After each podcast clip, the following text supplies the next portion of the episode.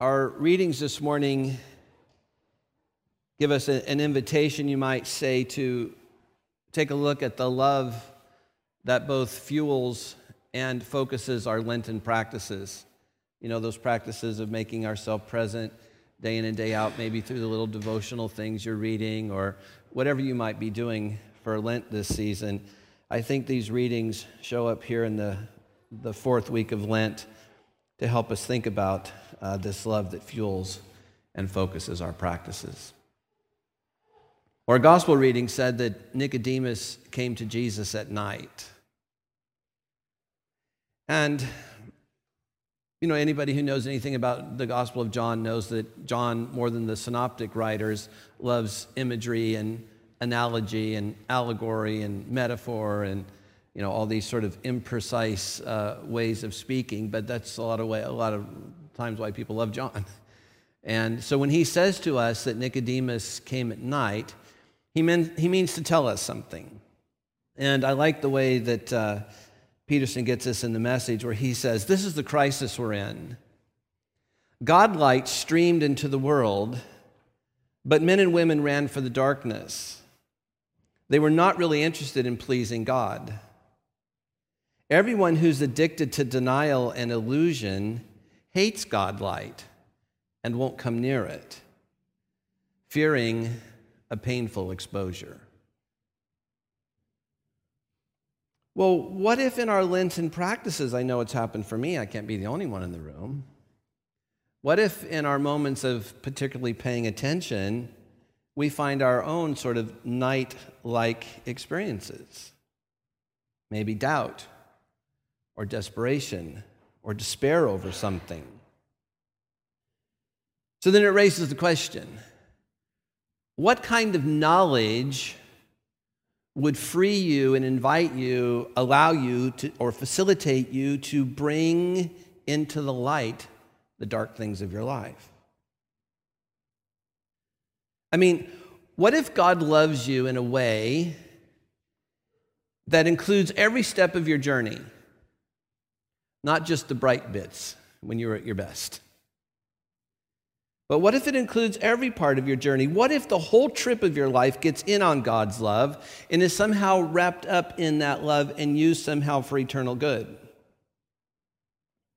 So just stop and think with me for a moment. Uh, you maybe re, as you review your own spiritual life.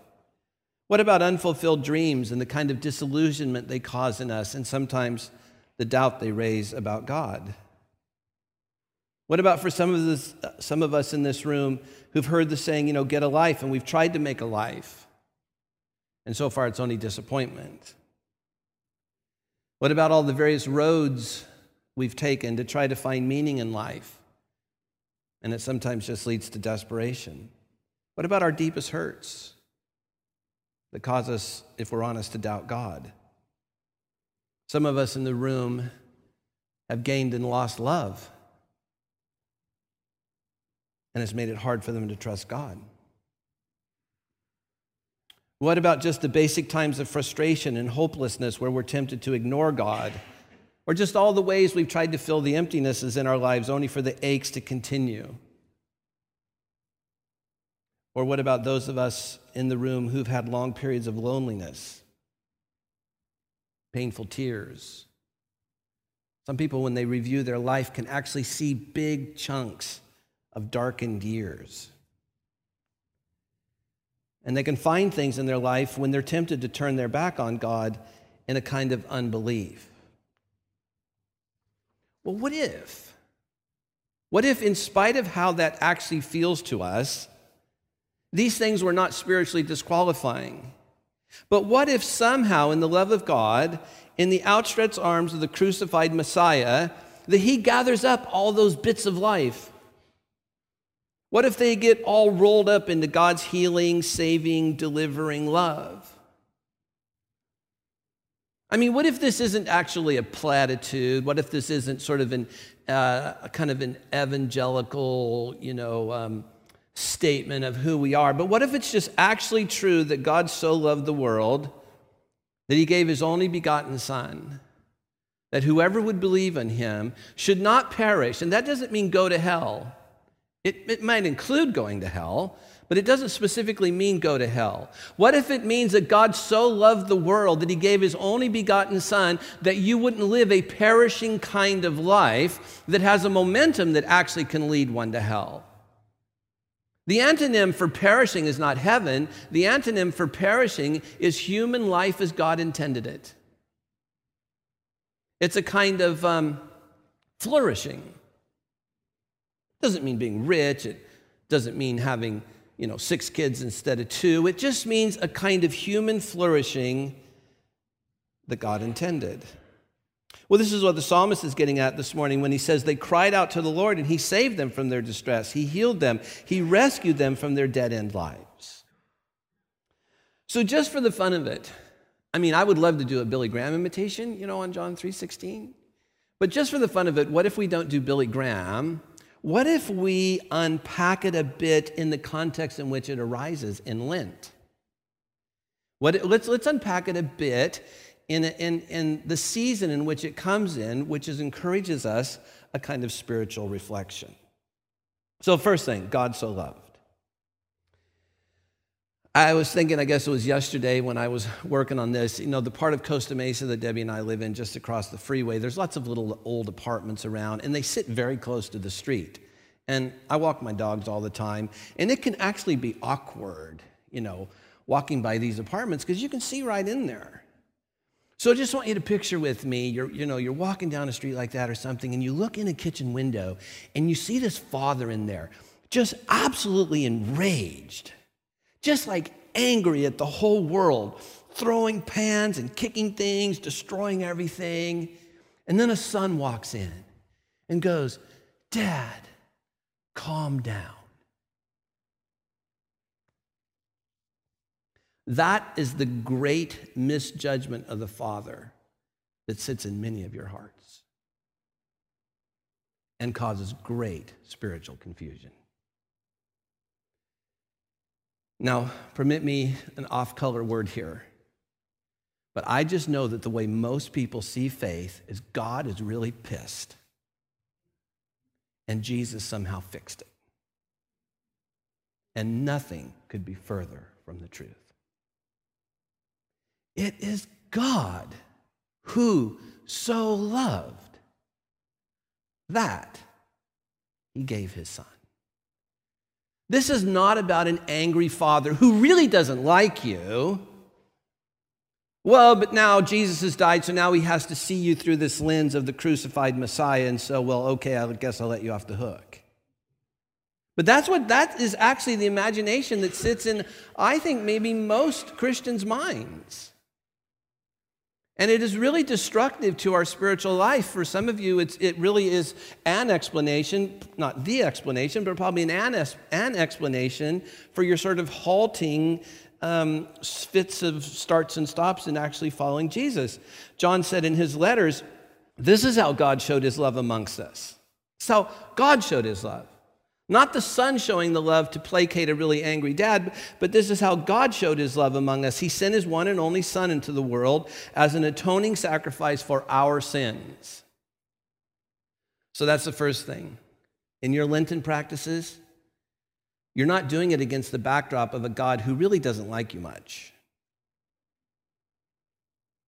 You're doing it against the backdrop of a God, a Father, a Creator, the one God who created everything, who loved you so much that he sent his one and only Son that you would flourish. So who did he do this to? Well, the text said he sent it to the whole, he sent his son to the whole world. There's a whosoever in this. Well, aren't you glad the verse doesn't read, For God so loved the rich? Or that for God so loved the insiders? Or for God so loved the thin? Or the sober. Some of you in this room are really glad God didn't say that He so loved the sober or the successful or the spiritually attuned. It doesn't. It just sort of simply and happily says, For God so loved the world. And there's lots of Greek terms in the New Testament for world. Well, not lots, but there's a few. One that would make us to think he loved the earth, you know, like dirt and soil and seas. Others that would make us think that um, that, that he loved um, creation, others that would make us think all of mankind. And that's this word every single person. But if you're thinking, you think, well, wait a minute, there has to be a limit. There has to be some sort of boundary to God's love, right? I mean, wouldn't you think so? I mean, the Father can't be that loving. I mean, there has to be some boundary. Well, David the adulterer never found it. Paul the persecutor never crossed the line. Peter the denier never found the boundary. What if it's just a lot bigger than we think it is? Well, next we're told that God sent, or he loved the world so much, sorry, that he sent his declarations. God loved the world so much that he sent his rules. Or God loved the world so much that he sent his dictates or edicts.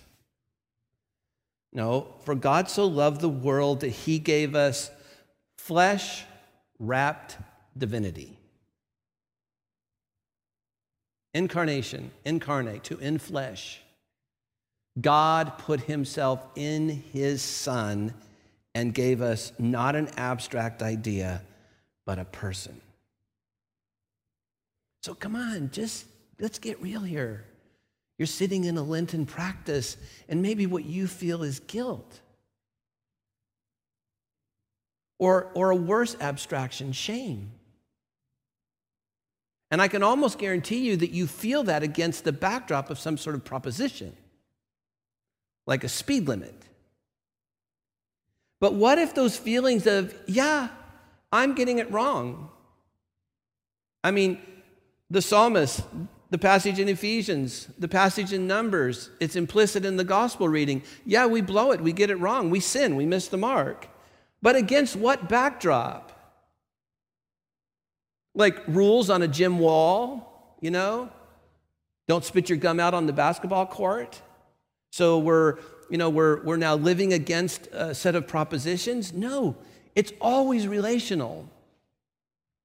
It always is meant to draw us back to a person and a, and a, and a specific, concrete person, a father who loved us so much that he gave his only begotten Son, that we would not live a perishing kind of life, but a flourishing kind of life in this life and in the life to come. Now, we got to deal for a moment with this word perish. Um, as I said, it's, it's not a synonym for hell, but it does remind us that all throughout the New Testament are these uncomfortable words for those of us who now live in a radically pluralistic world. And I get it. I get that it's really uncomfortable to think about sheep and goats and wheat and tares and darkness and light. I get it. It's really uncomfortable. When before we had CNN and we knew about Buddhists around the world, before we had CNN and really knew about the massive amount of Muslims in the world, you know, before we had the New Age movement and all these sort of new sort of spiritualities came into America, it was kind of easy to say, yeah, we're going to heaven, everybody else is going to hell. But now that we're around all this pluralism and it's only going to increase, it's hard to hold this somehow in our mind because, I mean, didn't I just say there doesn't appear to be a barrier, a boundary to God's love? And so we're in a kind of mystery. But again, I just want you to know perish doesn't mean cease to exist. Perish means something like to lose all the divine purpose intended in your life. Like a gas gauge for it to just all go out to empty. That's perishing. Everything that the love of the Father intended for you not just for all mankind, but you. Think of your life, your actual present life, the one you're living right now, the only life you have. There's a divine intention for that. And perishing is that that being sort of snuffed out. And of course, that has an eternal dimension to it as well. But in this life, there's a kind of perishing that can happen and a kind of flourishing.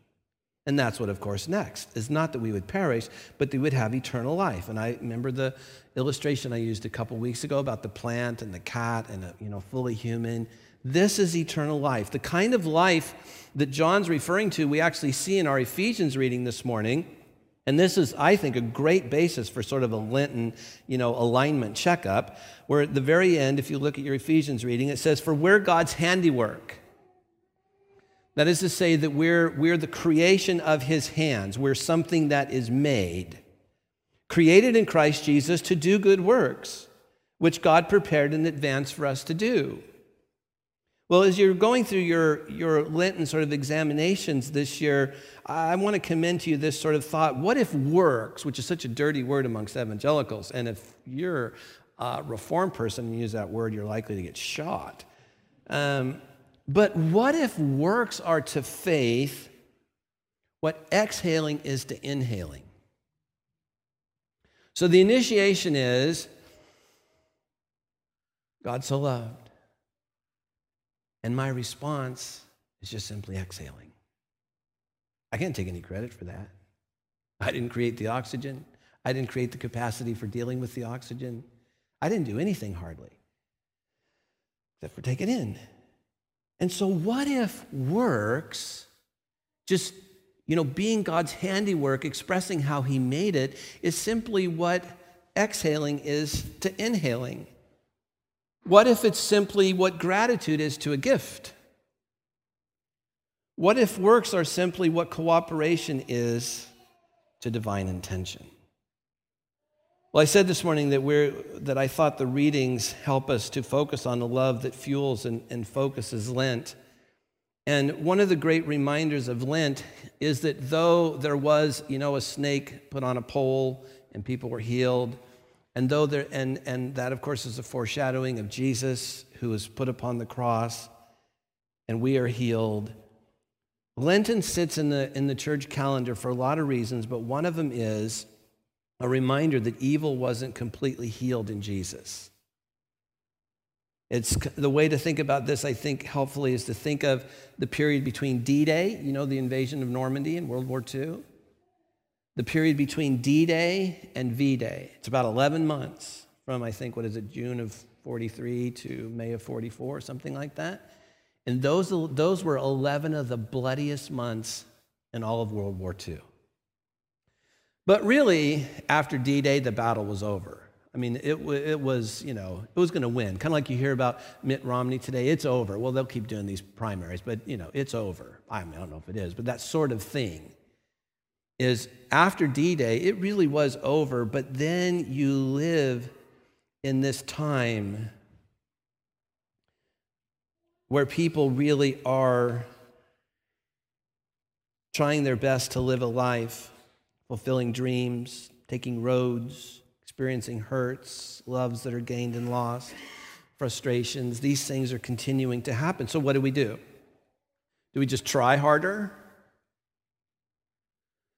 Um, trying harder is a double recipe for disaster. Because if you win, you're likely to just become a Pharisee.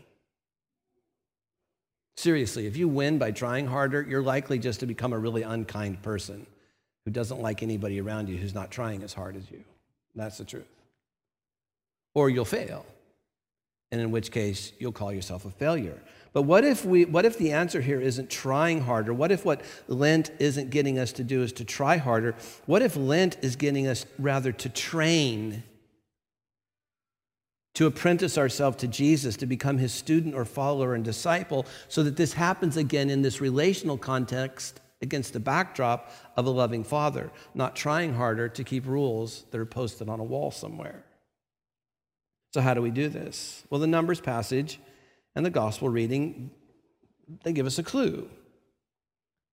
Look upon. Look upon and trust. Why do we do silence? Look upon. Why do we do solitude? Oh, we're particularly religious. No, look upon. It's not for an accident the church for 2,000 years has practiced these kinds of things. They're not the deluxe version of Christianity, they're fundamental. He put him on a cross and said, Look upon. And you can't look upon when your life is full of anxious, neurotically driven activity. You, it can't be done. So Lent, Lent invites us to just pause, look upon, and trust. Place your confidence in. Cling to the notion that God picks up all the naughty bits of your life, or that God picks up all the bits of your life that didn't work out the way you imagined it, the roads you traveled, the things you tried to do to have a life that didn't work out, that God somehow picks that all up. So look upon and trust. Cling to, rely on, confide in Him. You're never going to confide in a bunch of rules on a wall that the vice principal put up there.